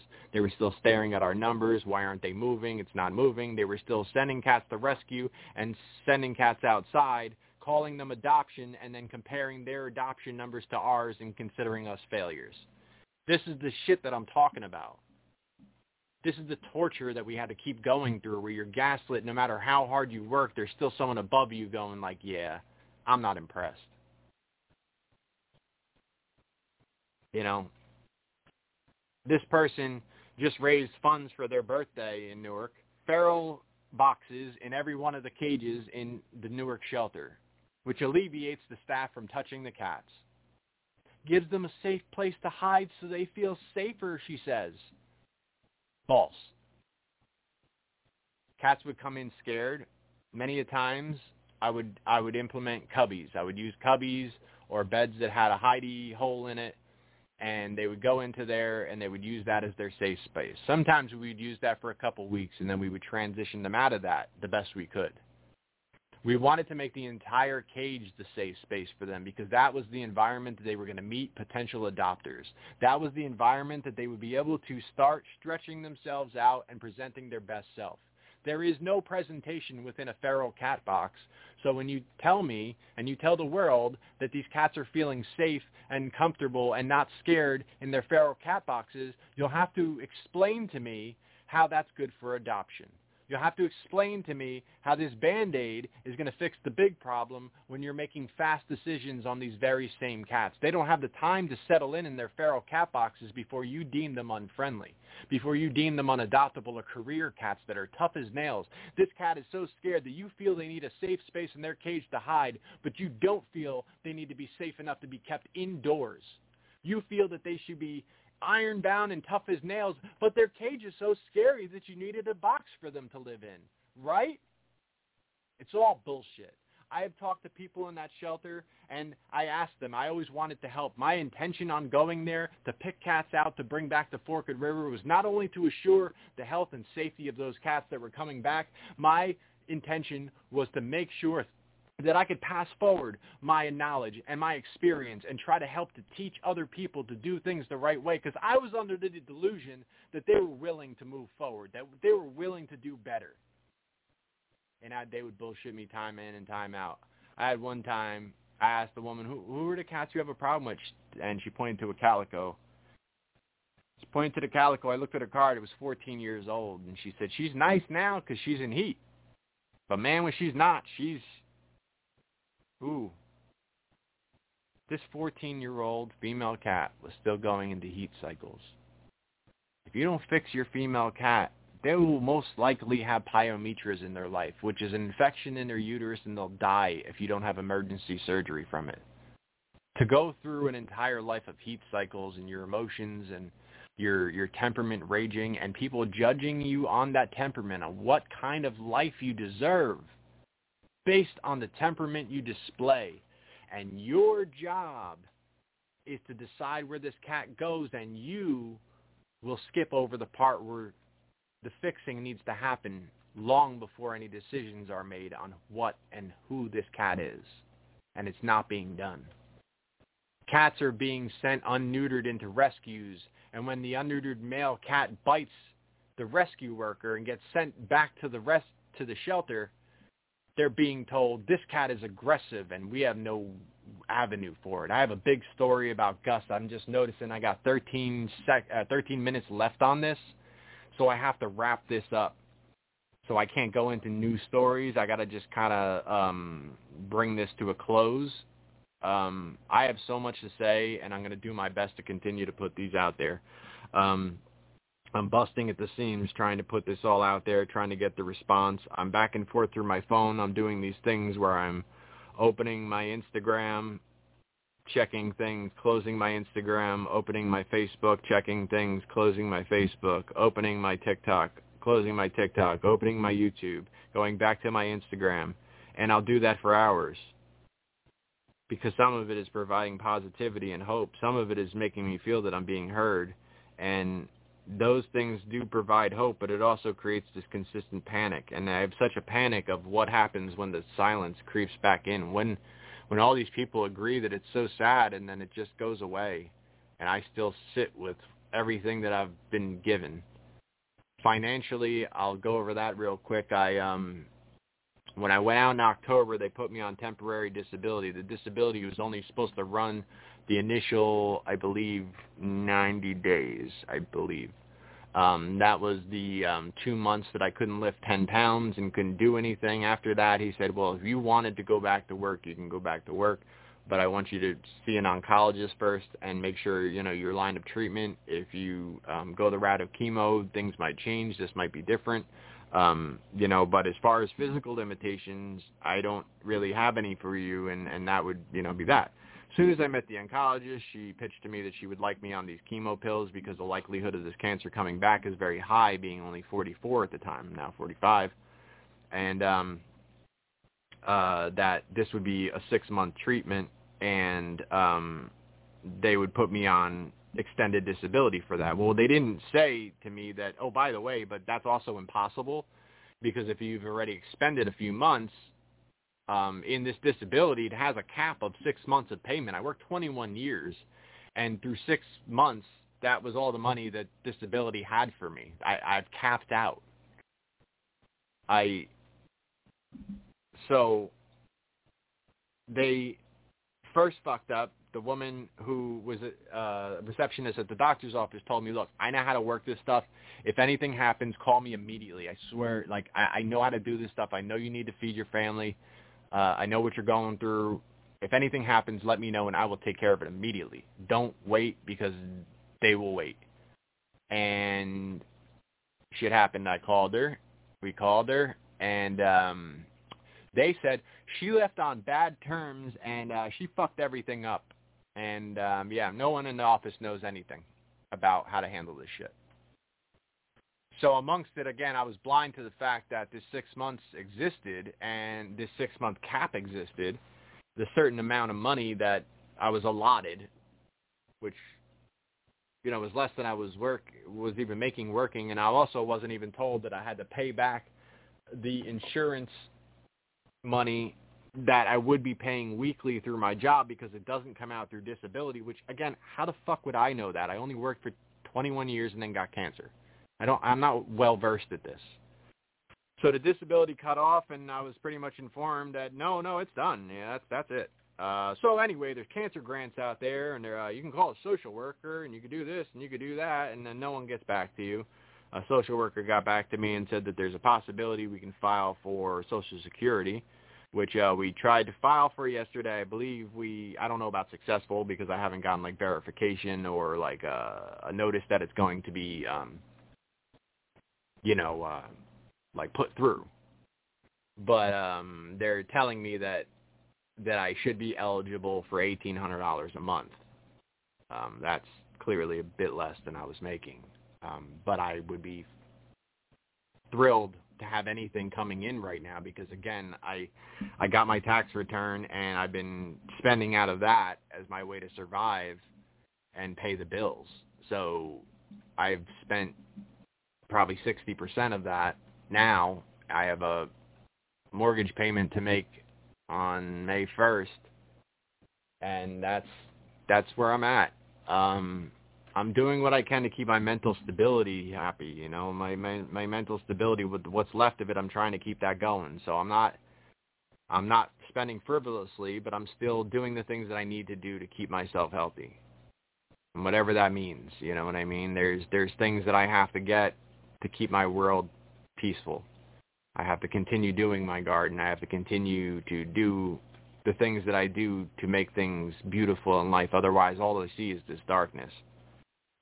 Um, I've asked people to support me in any way they can, and I, I greatly appreciate donations, whether it's five dollars, twenty dollars, whatever dollars. It, it's it's all very appreciated. But I also like I keep trying to instill in you guys that I don't want your last dollars. I don't want it. You're working week to week.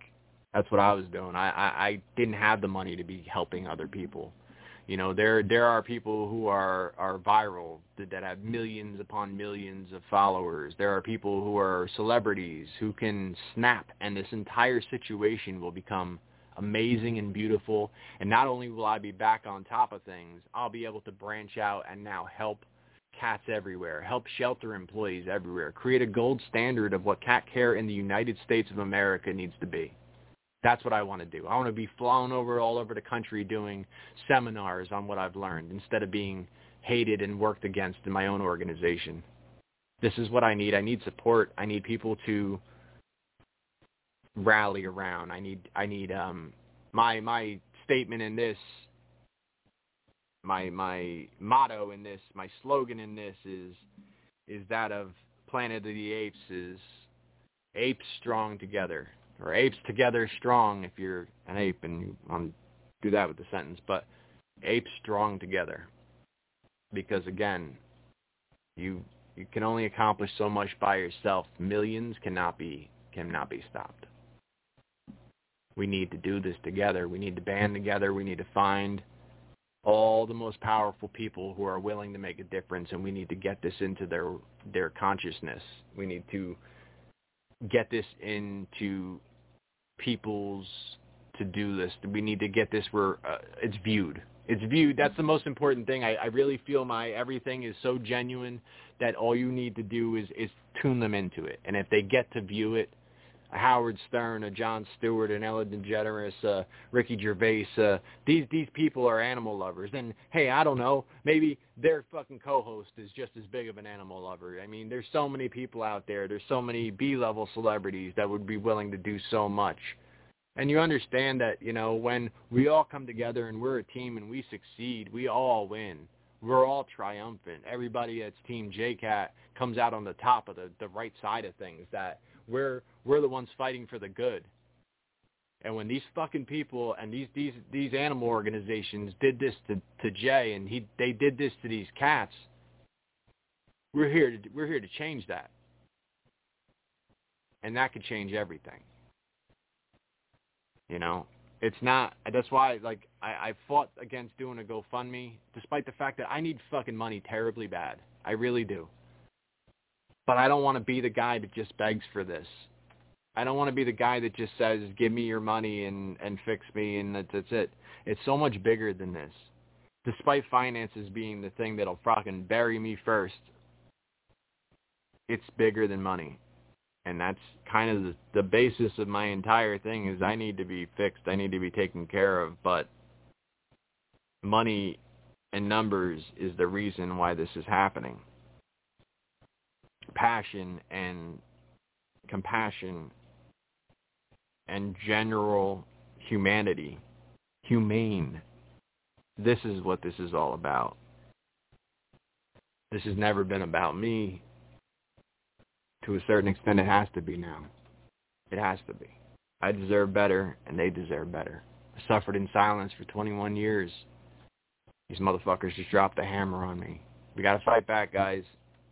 Hit up my hit up my TikTok. Please share that shit with everybody you could possibly think of. Anyone you could reach out to and send that video to. Anyone who you think has has the ability to send it to more people, has the ability to reach more people, more eyes. I don't need them specifically every time to be like, go donate money to this guy. I want them to tell more people until it's un undeniable. I've preached that for a long time on a lot of levels that the most important thing to do is to be undeniable. Work hard enough where no one can deny the things you've done, your intentions. No one can go, I don't know if this guy's bullshit me or not. Be so genuine that there's no question in the world, and I feel like I've done that. Now I just need other people to know. I thank you guys. I I hope this all reaches you well. Um, I'm gonna be doing more of these because if I have to only trickle this shit out on the uh, social medias to keep some algorithm and this and that, I may use this as somewhat of a sounding box for this. And again, I, I uh, wouldn't be doing this at all if it wasn't for the generosity and love that those people that I, I mentioned in the past few weeks, those people made me feel like this mattered. When all this shit started going down, believe me, the wrestling world, the avenue where I spoke to the wrestling world meant dick to me because that's that's this is the stuff that I use for my distraction, my ha ha shit, so I don't have to focus on the hard, heavy realities. You know, I I try to snap out of this to to to video games, to sports, to the bullshit drama in wrestling and all the bullshit nonsense that goes on in there because to me it's just silly stuff that I could just distract myself with. I don't ever want people to misunderstand what I've done done here with Yakuza Kick Radio as who I am, as my identity. You see slivers of that in there for sure, but this has been an outlet to get away for a long time for me. This is not J-Cat is the guy that lives his life hating Danny DeMano. No, I rarely think of him. When fuck shit comes up, I address it and laugh at it and send it at all the other people that like laughing with me and then present it on the show where other people like to laugh at it. And by the way, Desert Eagle, Desert Eagle, because that shit took off and I was one of the first motherfuckers out there with that shit. Um, I, someone sent it to me, so I surely didn't discover it, but I put it on my show and laughed hysterically at it, and it took like a long sabbatical before it is now uprisen as like a catchphrase. Well, that's 90 seconds left in the show. I went the full duration, guys. Um, I love you, motherfuckers. Please keep supporting me. Please, please help me in any way. Reach out to me. I love hearing it, and peace. With the Lucky Land Slots, you can get lucky just about anywhere. This is your captain speaking. Uh, we've got clear runway and the weather's fine, but we're just going to circle up here a while and uh, get lucky. No, no, nothing like that. It's just these cash prizes add up quick. So I suggest you sit back, keep your tray table upright, and start getting lucky. Play for free at LuckyLandSlots.com. Are you feeling lucky? No purchase necessary. Void where prohibited by law. 18 plus terms and conditions apply. See website for details.